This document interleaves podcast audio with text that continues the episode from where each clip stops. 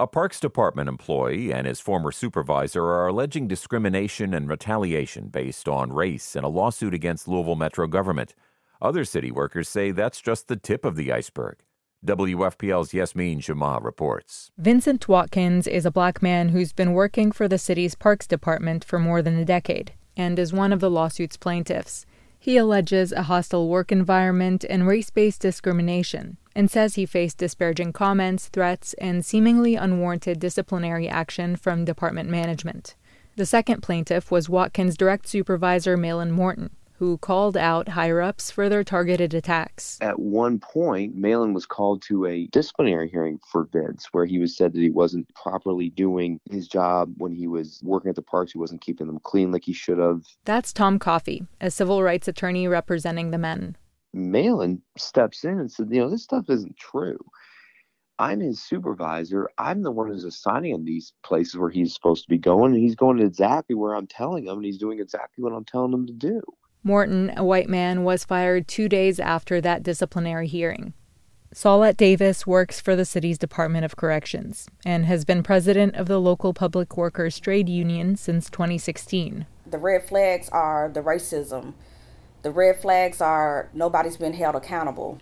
The red flags are metro government really needs an overhaul. That needs to look at their internal process on how they operate and really have those hardcore discussions on how to fix it. Davis has been trying to raise alarm over a slew of issues affecting city workers, including discrimination within the Parks Department. Over the course of 22 years of working within Louisville Metro, Davis says she's seen city officials and department heads slap band aids over issues instead of addressing the root causes. She adds bad actors in high positions are shuffled off to different departments. The mayor is part of the blame for that because he's not holding anyone accountable for their actions. A spokesperson for Mayor Greg Fisher did not provide comment. The lawsuit alleges the park's manager, Jeffrey Abbott, harassed at least three other black employees, and in one instance, falsely but publicly said one of them has HIV. And then you have, like, the most recent complaint about Mr. Abbott. He referred to a predominantly black shop as the penitentiary. That's Andrew Burcham, an attorney who represents Louisville Metro workers in the trade union. He says Abbott made that remark in a room full of supervisors and went unchecked. The people that have allowed it to go on have not been held accountable.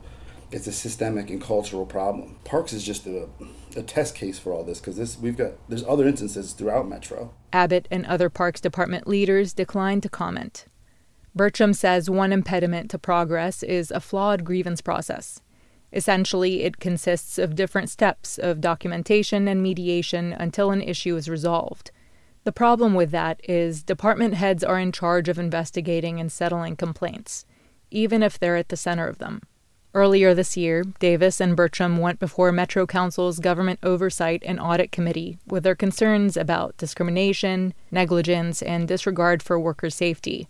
They asked city officials to investigate outstanding claims and to put an end to abuses of power.